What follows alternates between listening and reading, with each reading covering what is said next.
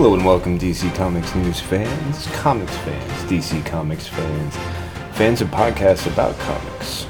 Basically, if you like comics, if you like DC Comics, you're in the right place. Now, if you're a regular, you already know where you are. And if you're not, if this is your first visit, well then welcome. You have arrived at the DC Comics News Spinner Rack. That glorious introduction music was your cue to an adventure an opportunity to spin the spinner rack within the dimensions outside of all other dimensions. The one that spins with all the books from DC Comics, this week just like every week. The one where I pick five books, and together we review why I think these are the books, if you only had five to choose, that you should be selecting. Without any grander introduction than that, I'm going to dive right into my first choice here on episode number 73 of the Spinner Rack. And that first choice is a lovely selection, otherwise known as Catwoman number 25. I'm not sure if Matt Fraction or Faction is aware. I'm always going to butcher certain names. If you're a regular, you know that. If not, uh, thank you for the forgiveness in advance. Now, whether or not you're following Mr. Fraction and his recent exploits, which landed Superman's pal Jimmy Olsen here on the DC Comics News Spinner Rack, you will be intrigued by something that Ram V is doing that reminds me so much of Mr. Fraction and so much of what I enjoy. Because actually, Catwoman number 25 is not just one story, it's three. The first one, Duende, features gorgeous art by Fernando Blanco, with lovely colors by FCO Plascencia Tom Napolitano on the letters, Joelle Jones and Laura Allred on the cover, Lee Bermejo on the variant cover. Now, both covers are lovely. The first one, vintage, just a, a great sort of splash and color and bright. And the second one, that knowing look of Catwoman's with a bag and a whip and a, a look right before the eventual um, outward movement through a window. There's something fun about this Duende story, about the idea of her seeing herself in a dance on a stage, music playing, classic, strings, and a tiger, a predator, hunting her while she moves through a series of practice steps.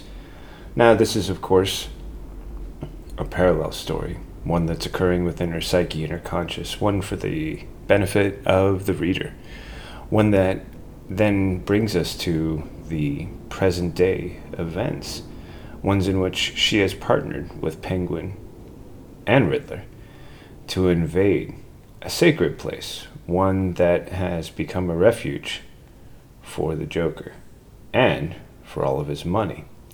The Undertaker is someone who has Undertaker. See, I'm going to do it sometimes. The Underbroker is someone who has been managing the funds and Selina knows that if she can get in, she can transfer those funds to the benefit of her, Penguin, and Riddler. And yet, there's a reason why this story features a dance with a tiger. One that is absolutely phenomenal to enjoy. One that really makes me love the way the colors, the shadows, the otherworldliness of this parallel story, and the way it fits. It's rather a treat and one that I encourage you to enjoy. Now, Catwoman always plays by her own rules and rarely plays well with others. The result of this is a couple of really gorgeous splash pages. One where she's tearing down this corridor and stairs, and the whole time explaining to Joker and Riddler why, much like the parable about the scorpion and the frog, it's in her nature She's doing only what you would expect. Now, she gets by and out with a little help from some friends, but then reveals that once again, she's a creature of her own nature. Now, this is just the first story. There's two more. One that's a lovely return to Allen, Alleytown, again with writing by Ram V, but this time with art by John Paul Leon, colors by FCO Plascencia, letters by Ariana Mayer, or Mar, depending on how you pronounce. I usually get it wrong one way, but I try and get it right the other. Now, this return to Alleytown is an opportunity for Selina to set up a place where she not only knows her surroundings, but also who's working for and the information that they can provide generally is valuable. She's made a decision that's going to affect her future, put her on the run in the crosshairs. She's going to need a base of operations from which to defend that, maybe one to even establish her own place of power.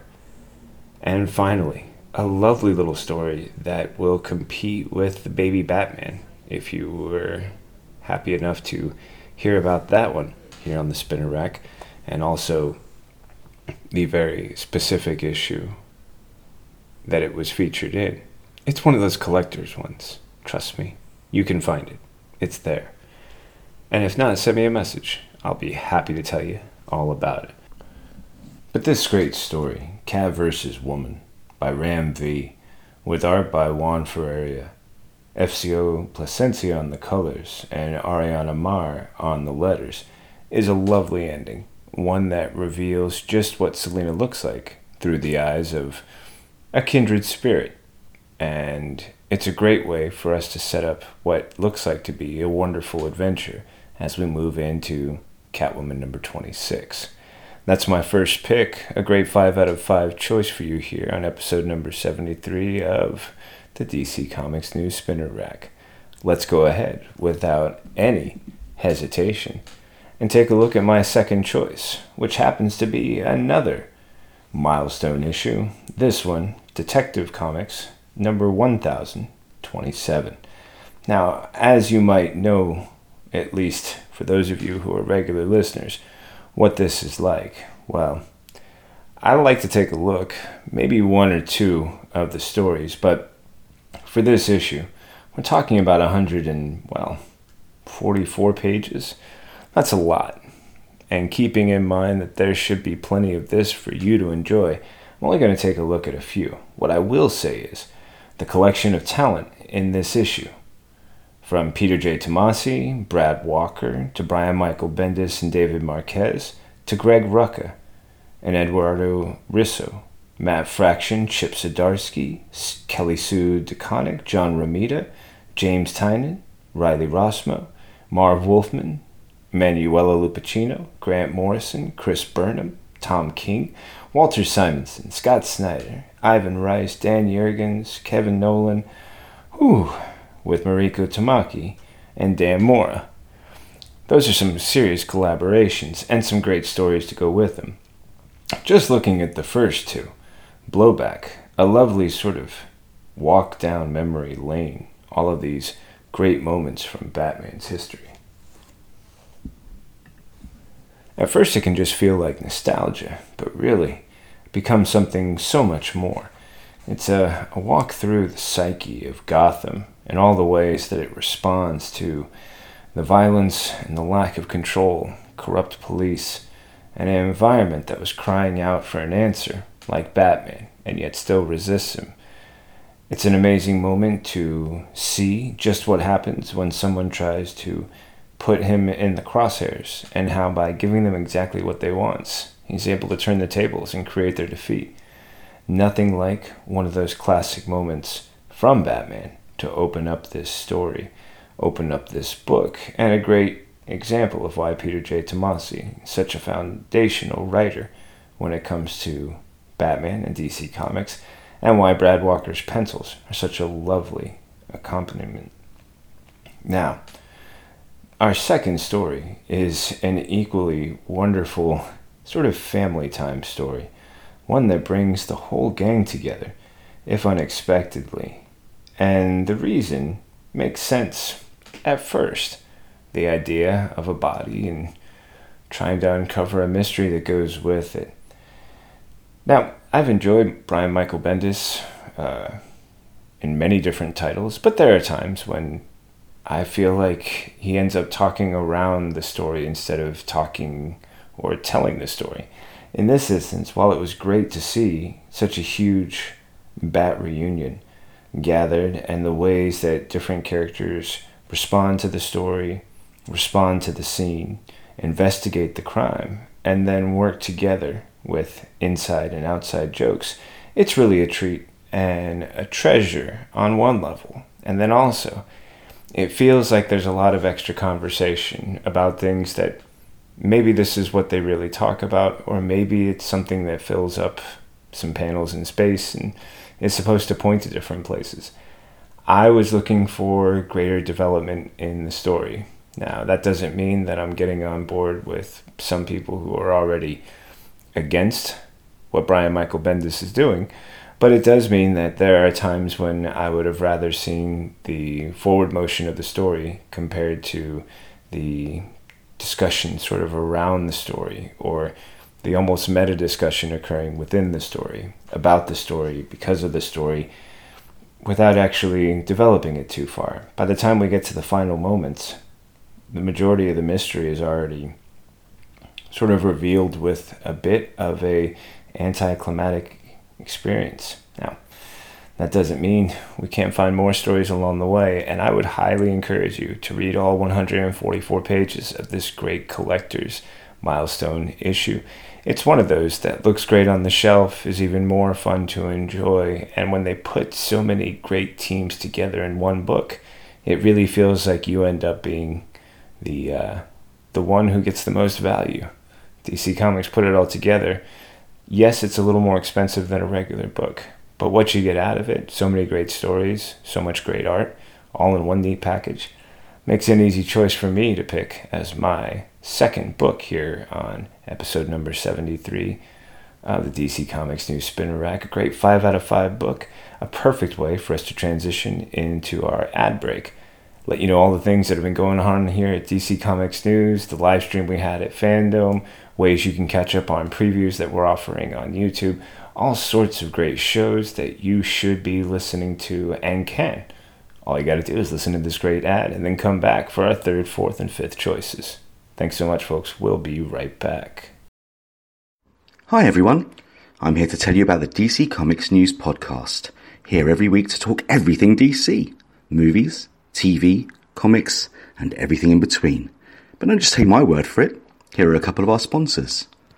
Listen to the DC Comics News Podcast. It's audio justice. no, no, no. It's audio chaos. These wackos are crazier than I am. Well, maybe you're both right. Regardless, you can catch us on every kind of podcast platform. Apple Podcasts, Google Play, Spotify, Stitcher, and everywhere you find great podcasts. So, um, can I go now? Let him go. He did everything you asked.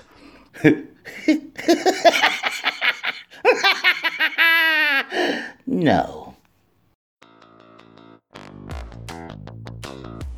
Hello, listeners. This is Tony Farina from DC Comics News and an occasional guest on Comics in Motion. I'm pleased to announce a new show called Indie Comics Spotlight. Each week, my guests and I will be taking a deep dive into a current title or a classic graphic novel from a publisher other than the big two. Consider this show the best of the rest. My hope is that we'll bring new readers to independent comics and give old readers a chance to share their thoughts. Join me each week in the Comics in Motion feed in your favorite podcast catcher. First, there was the DC Comics News podcast. Then came the Spinner Rack.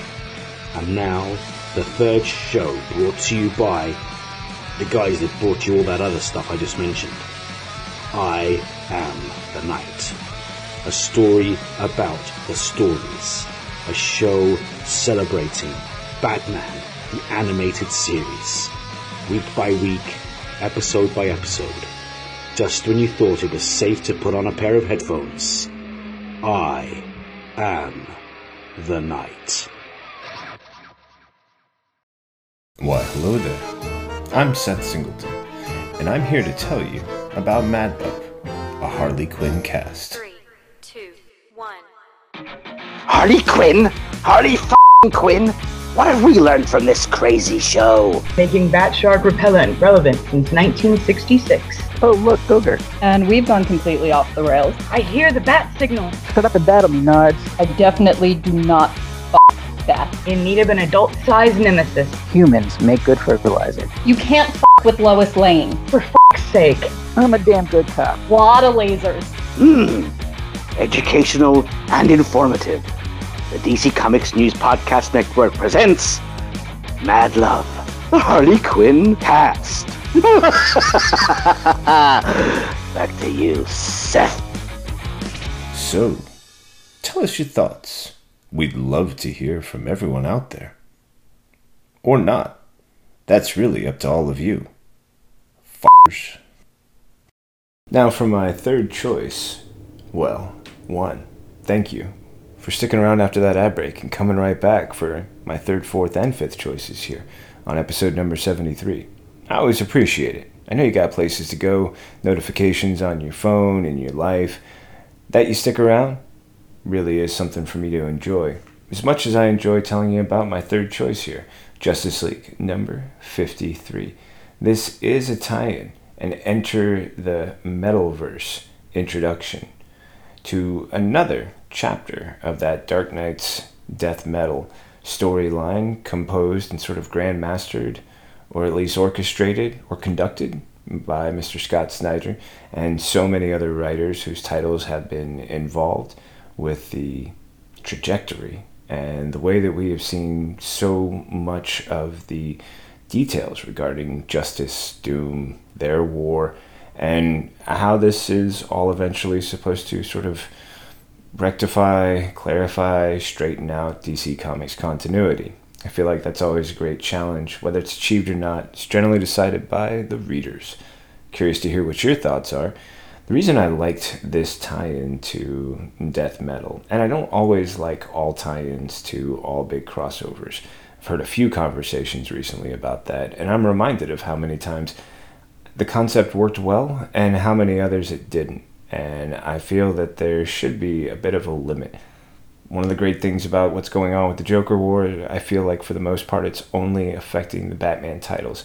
And if there is a way that that could be considered when it comes to other crossovers, specific characters, it should affect members of the community or universe. It shouldn't really impact the same way, or at least if it does so, not be a controlling interest in their current story arc. Then I think that they work at their best. For Justice League number 53, I really loved the way we hopped into this story, and we do so from the viewpoint of a character that I have a big weakness for, and that would be our good friend Mr. Dick Grayson, otherwise known as Nightwing. Now, I should say, it doesn't surprise me too much that this is a story written by Joshua Williamson, who has done some amazing stuff. Pardon me as I adjust in the squeaky chair. It does not complain, it only lets me know that it has to squeak when I move. Joshua Williamson's writing is matched by this really gorgeous original art by Xermanico, with colors by Romulo Fajardo Jr., Tom Napolitano on the letters. I've heard that name recently, haven't you? Liam Sharp and Dave Stewart on the cover. Man, Liam Sharp, I swear, his Green Lantern season two last issue uh, on episode number 72 was such a treat. The way he collaborates with Dave Stewart on this cover is just absolutely gorgeous. I mean, from the lines to the colors to the reflection of the Batman who laughs in the broken blade of Detective Chimp, there's just so much to really sort of absorb and take in.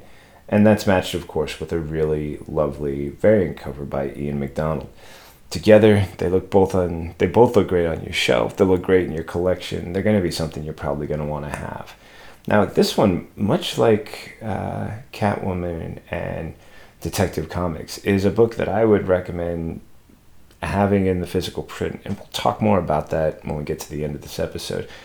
But it's difficult to sort of move between some of these splash pages and connect some of the disconnect and to take in that whole glorious uh, expanse.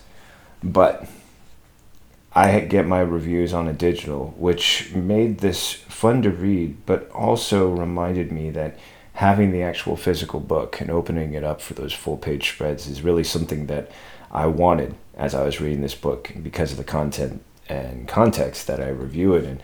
It's not always possible. I know I'm going to get the physical book later and I'm going to love it, but it's something for me to keep in mind. Because as I move through this story, there's so much that I'm sure I'd want to flip back through, feel the weight of the paper in my hands between my fingertips, and sort of recognize not only the story, but the color, the art, the words.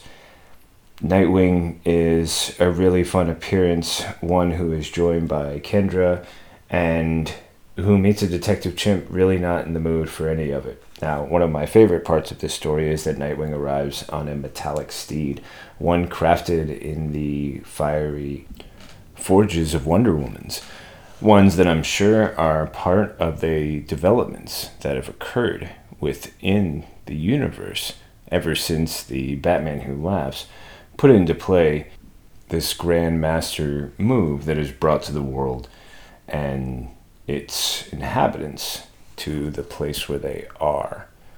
Now, of course, it's something worth keeping in mind that one of the figures responsible for that becomes a central figure within this story. And because of it, we are able to see, learn, and recognize just what it looks like to be on the losing end of history, to realize just how wholeheartedly you are wrong about something, and how, if it's something that you have helped put into play yourself, then there's also a strong chance, albeit an unfortunate one, that can introduce so much regret, as I'm sure comes with all processes of understanding. The end result here is that we now not only learn what has transpired since, but what sort of horrors are facing both Kendra Nightwing and the Detective Chimp, along with the potential new ally. They're not really excited to have with them, but they're probably going to need, and probably at some point either regret or resent making the decision to do so.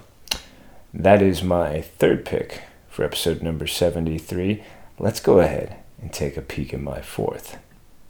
Now, after such a heavy sounding 5 out of 5 choice, like the Justice League number 53 Enter the Metalverse story I just referenced, I was looking for something potentially a little bit lighthearted when I looked at Metal Men number 10. But what landed it here on this episode is the revelation that the story by Dan Didio and Shane Davis, with dialogue by Didio, art by Davis, inks by Michelle Delecki on page 20, and Jason Wright and colors with Travis Lanham providing the letters, Davis and Wright on the cover, and Kevin Nowlan providing the variant cover. Now, of course, something that catches my attention is the way that this story has really taken one of the best elements of the dark multiverse and this idea of nth metal and expounded upon it in a way that really impacts the expected levity that I used to experience with classic characters like the Metalman, but nth metal and how it operates not only in the present but in the dark multiverse is such a key component to this story that it really actually makes me appreciate how many story opportunities now exist with the opening of the dark multiverse and some of those great moments we've had that introduce stories from DC continuity after they've been twisted by the dark multiverse. But this one introduces what happens when figures from the dark multiverse, looking for change, looking for something new, looking for answers, find themselves in our world, and how the nth metal is actually a component that was designed to be turned on and used in part of the awakening process for the metal man. The fact that it wasn't is one of the reasons why his appearance and the emotions he's been able to evoke in the team members have been so not only critical and crucial, but destructive. Of course, what we can also look at is the fact that they were created by an nth metal man who is suffering much of the same complications that we see facing Dr. Will Magnus. And that is the responsibility of creations more importantly, what happens when the motivations behind those decisions suddenly have consequences? Maybe they weren't anticipated, but they are still consequences, and they are ones that must be dealt with.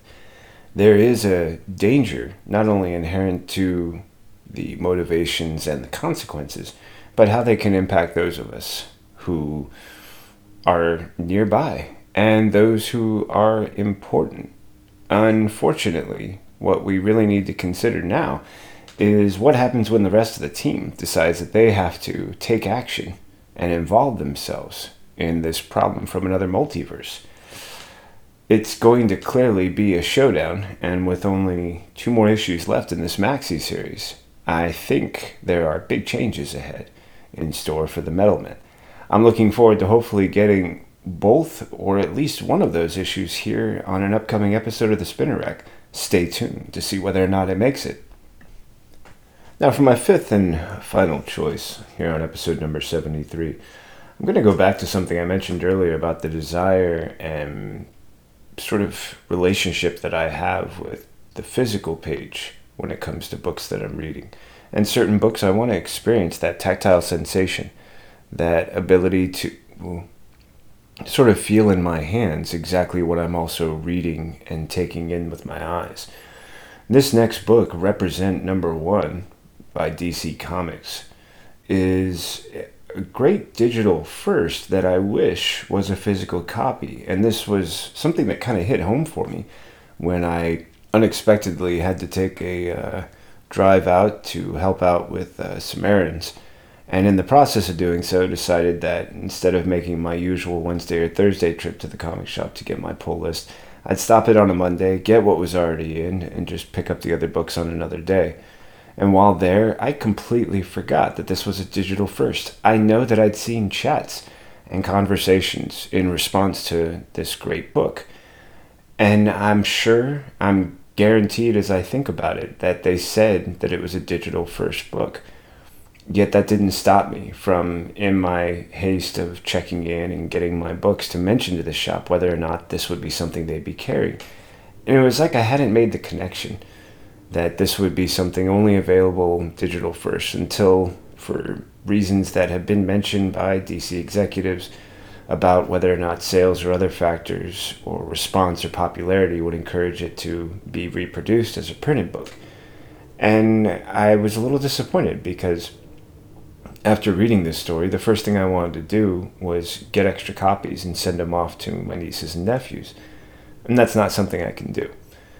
I can try and share it when it comes out digitally, but I also know that much like me, and because there are kids raised by my sister, that they enjoy holding books the same way we both did as kids. The only way you could really experience books at that time.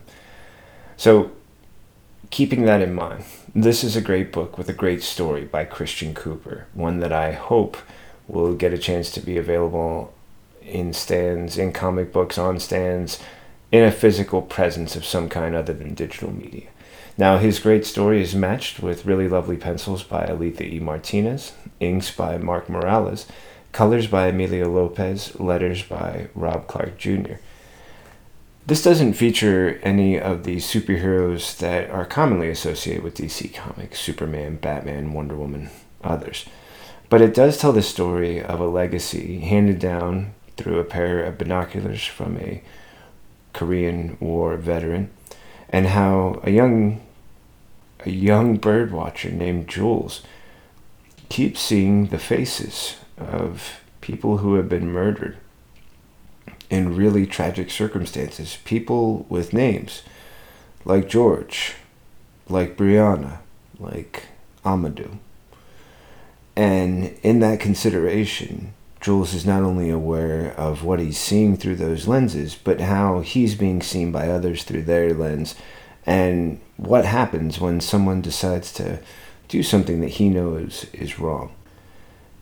And instead of turning away from the threat, he chooses to look through the binoculars and look up into the sky at so many great figures who have now become reminders of just how perilous life is and how important it is to recognize when parts of the community are being either mistreated, are being poorly treated, are being abused, are being discriminated against to any degree, but more specifically when discriminated against to the degree that their lives are taken. That there is more going on than simply what's happening when we look through a lens that there's something we should be seeing about ourselves when we are willing to consider the viewpoint through a lens that shows us things that are uncomfortable to see, painful to remember, hard to watch, but should never be forgotten. It ends with a really great picture of the writer standing in front of a mural that says birdwatching is not a crime. And it gives some great details, and then the book proceeds to move into the specifics behind figures like Amadou Diallo, Breonna Taylor, George Floyd, Eric Garner, Philando Castile, Tamir Rice, Patrick Dorismond, Sandra Bland, Freddie Gray, and the pages continue.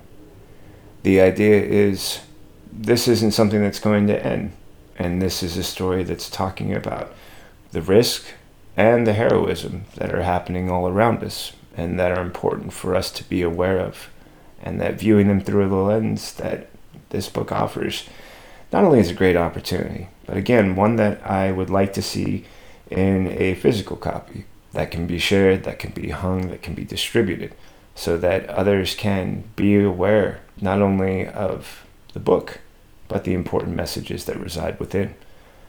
I really enjoyed making this my fifth and final choice for episode number 73 of the DC Comics News Spinner Rack. And with that, we've come to a close. Now, of course, I always like to remind that you can follow the DC Comics News Spinner Rack and all DC Comics News Podcast Network content right here on your favorite podcast platform. Now, we're on all the big ones, so if you have friends who like just Apple, Spotify, Breaker, or others, well, please don't hesitate to let them know we're out there. But we're also on a lot of the little ones too. In fact, if you've got a platform that you feel doesn't get enough attention but should for all of its great podcast content and all the reasons you think, well, go ahead and let us know. We'd love to hear it. And make sure you don't miss out by subscribing on whatever platform you're listening to. When you do, you'll you'll guarantee that in your feed you'll get the DC Comics News Weekly podcast. A great opportunity to catch up on all the big news about DC Comics, whether it's movies, television, streaming, comic books, or so much more. You can also get great original content like Mad Love, a Harley Quinn cast, the irreverent look at the Harley Quinn original show on DC Universe, as well as I Am the Night, an episode by episode breakdown of Batman the Animated Series, the classic tale told and hosted by our very own Mr. Steve J. Ray.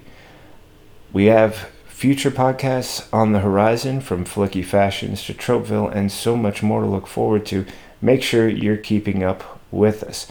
How can you always guarantee? Well, one, subscribe on the podcast platform you're listening on, but two, make sure that if you haven't, you reach out to us and follow on all the social media platforms that you enjoy and where you can find us. We're on YouTube, Facebook, Twitter, Instagram, and so much more.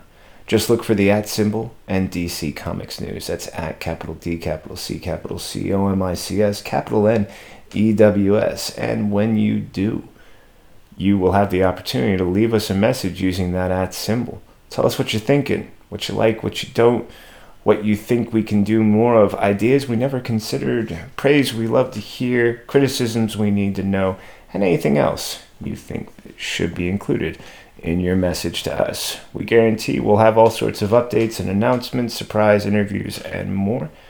Just make sure you're following us on your favorite channel. Make sure you've got that at DC Comics News symbol when you're making a comment to let us all know what you're thinking. And then, of course, if you have one specifically for me, I've been your host, Seth Singleton.